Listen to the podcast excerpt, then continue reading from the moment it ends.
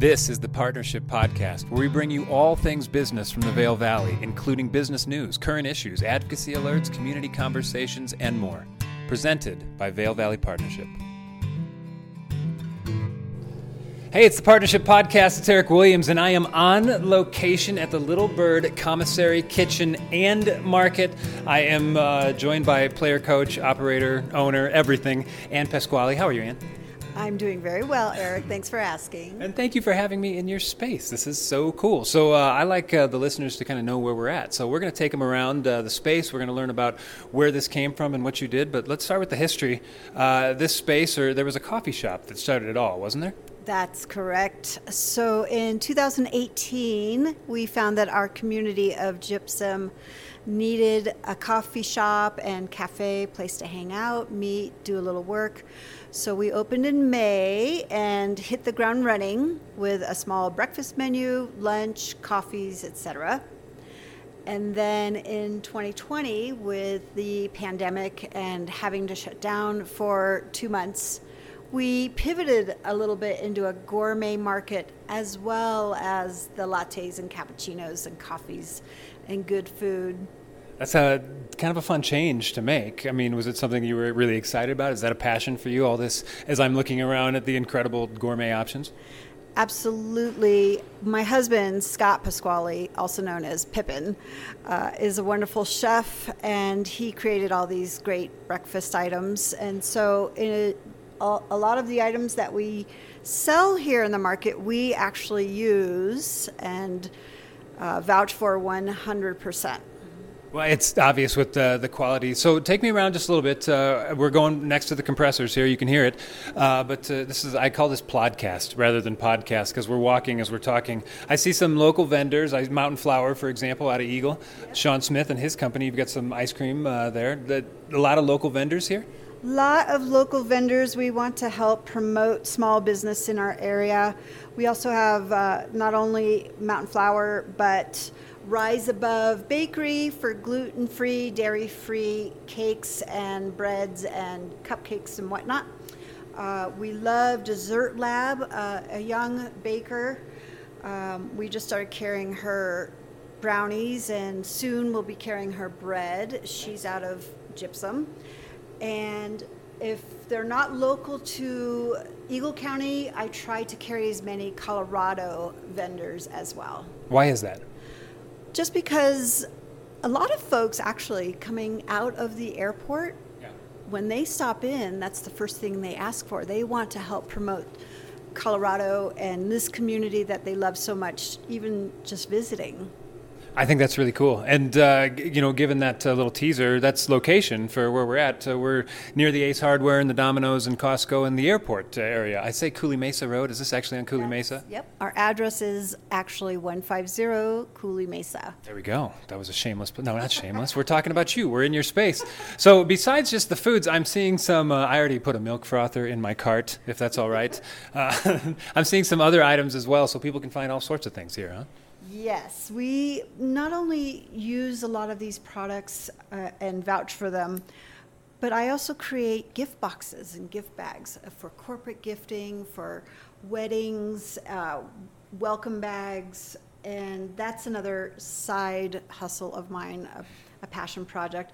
I find it fun. Uh, so if someone comes in and has either a small budget or a giant budget, I can put together some real fun foodie items. You'd rather see the giant budgets, though, right? right. If we're calling them out, yeah, we'd like those. It is fun. I mean, I'm looking over your shoulder as you're talking, and I see hot peppers next to barrel aged whiskey from Japan, next to an awesome teapot and a very unique leopard lamp. I mean, it really is kind of. is that a snow leopard lamp that I'm looking at there? Is. I like that it's one. It's actually a candle holder. Oh, okay. Well, I mean, old school lamp. I'm really old. Uh, so, you know, one of the things that uh, you had to do in this time was, you know, pivot your business, as you said, and change that. So, as this is a business podcast and there's other small businesses listening, what were what was the hardest part about being like, you know what, we're not going to be that coffee shop anymore? I think the hardest part, and also the thing to remember, is to stay flexible, stay positive, and ask so we did a lot of uh, market research from our guests and customers coming in, asking them what they wanted. And again, we have 50% locals and 50% travelers off of the I 70 here and the Eagle Airport. And people like to be asked uh, what they prefer, what they, you know, um, can't find elsewhere. Yeah. And people like to, to have their opinions heard. absolutely. And so we kind of ran with that as well. And in that, we're finding our our niche, our niche of foodies and gourmet, you know, up and coming chefs. A lot of young, you know, young people um, are coming in, learning about recipes Yeah. and making their own uh, dishes. So we really encourage that as well. I like that that's a trend right now in our community and, you know, maybe larger than that. Uh, my kids absolutely love cooking. I cannot wait to bring my son here so he can, you know, Japanese barbecue sauce, Dad. Can we get some? It's going to be. Can we get some? Okay, so we are, like we said, we've walked around the market right now, and uh, and thankfully no one has come in because it's- the door was just going back and forth right before we started this. But uh, we're about to enter Little Bird Commissary Kitchen. So this is a whole different entity. Tell me what I'm entering, and you know they change. Oh, even it sounds different in here. So through the doors, we have the little mini market in the front. As we come through the doors, we'll be in our prep space and a true commercial shared use commissary kitchen. And this is open uh, by the day, by the week, by the month to food trucks and caterers and private chefs and bakers, both uh, hardened, you know, 20 years in the business or brand new up and coming businesses. And here we feature reach in freezers and walk in cooler. We have a sandwich prep uh, that's on casters and Hobart mixers, big 10 burner Vulcan range, ice maker, prep sinks, you name it. It's, this is a full, really complete, well put together kitchen. What does it take for a restaurateur, a uh, you know, a food truck owner, whoever the, the specific clientele? What does it take for them to come in here and utilize your space? Well, we are asking if you'd like to sign up with us, which we would love, uh, for a business license, proof of insurance, and a food handler's card from the local health department. Awesome. Yeah. So let's talk it from the business sense. Why a commissary kitchen? Uh, why does this make sense for the entire community? I know you're pointing away at your husband who just walked in and is making lasagnas as we speak in the back. Scotty, can we uh, ask you a couple questions? Yeah. So, and you want to answer that one?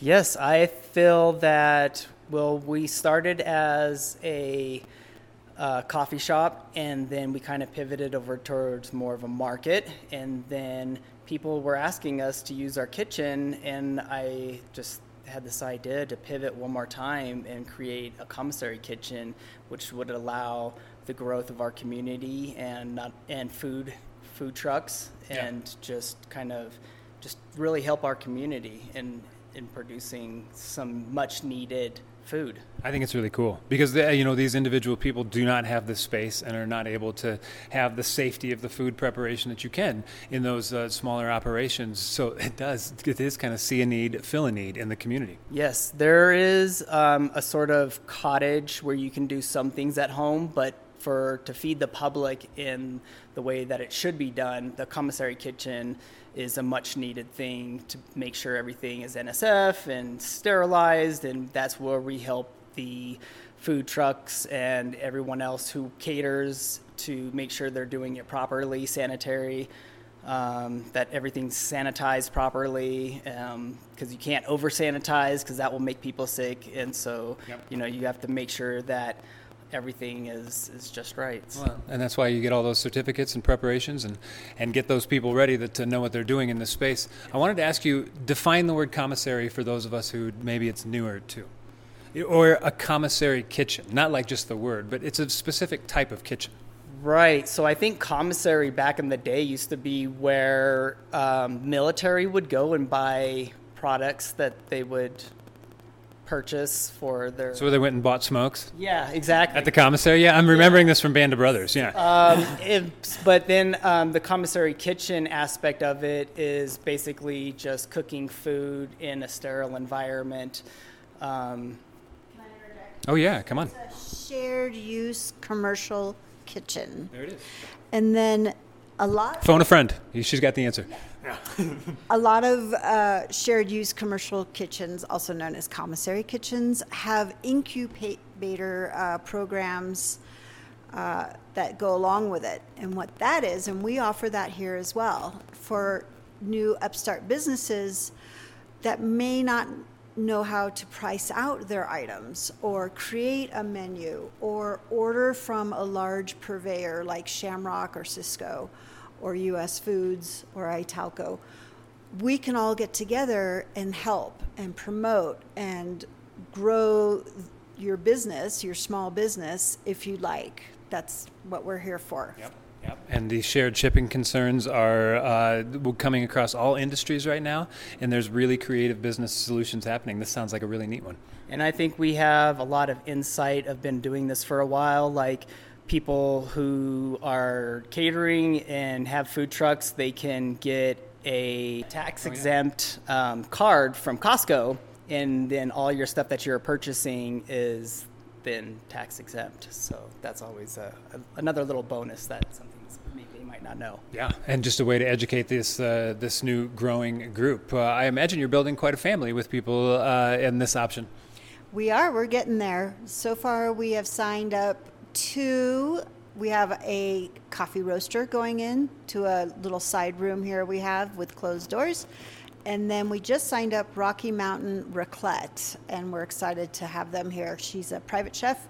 She'll prep here and store her items here, and then uh, be a private chef up in folks' residences and condos. Well, I think technically we have four because yeah. it would be LBC, which is Anne, so she's the Little Bird Commissary where she'll do pies and desserts and um, gift bags and boxes and stuff like that. And then we have SMP as well, which is me, yep. which is salt malt pickles. And so we're going to do more infused salts, some kimchi's, pickles, and all kinds of other things as well. Wow. This, this is an interesting relationship that you two have uh, as well. I absolutely love it. Is it fun working uh, with the spouse? Oh, most definitely. Yeah. Yes, I. Uh, you know, it's it's definitely not for everyone. Yeah. But I think the way that um, we work together is, you know, it's a yin and yang. So, yep. you know, sometimes we balance each other out in, in ways that not only we work, but in life as well. Yeah, this is more than just a business podcast. There's like relationship advice. I love it. And there was also a gentleman that walked in here uh, just before we started uh, who grabbed a, a hot quiche that was uh, that's an option as well. I know that you've got lasagnas going in the back, so people can come and it changes daily. Mm, every few days. So right now we're offering box lunches, quiche, fruit, and a couple little cookies or another sweet treat. Uh, we'll try to mix it up as we get past Christmas and the holidays. Um, but yeah, we want to feed the community. I think that's really cool. I think that uh, thank you for defining the idea of a commissary kitchen and for being brave enough to do something like this in this time. I mean, this isn't going to make you guys millionaires. Uh, you okay with that? Not yet. Yeah, not yet. But it does. Uh, it does help the community. It does. This is one of those all ships rise with the tide kind of ideas. So thank you for what you're doing for these people. Uh, invite your chef friends to be a part of this on our podcast right now. Well, I mean, anyone who hasn't who'd like to use this, you know, uh, from one chef to another, if you'd like to invite them to your kitchen, oh, you know, yes. how would you do it? Um, how would you say it? You know, like you, are looking around this space. Well, I'm you, totally putting you on if, the spot. If you want to venture out and do your own thing and be your own boss, um, come to LBC and start, you know, your adventure with with us. I think that's really cool. I like that they used adventure because uh, it sounds like what it has been. And so uh, we are calling out to the community, but uh, you know, come by for many different reasons for this. Yes. How do people find you? You can go to littlebirdcommissary.com. That's our website or Facebook. Same thing, Little Bird Commissary Kitchen, or just stop in. I, I did, and I'm better for it. I now have a milk frother. I'm taking home some ice cream, and I'm really looking at that Japanese whiskey. All right, uh, that's the end of the podcast. Thank you guys for your time. Thank you so much for having us. Thanks. Be sure to subscribe to the Partnership Podcast on whatever platform you're listening right now and find more resources at VailValleyPartnership.com.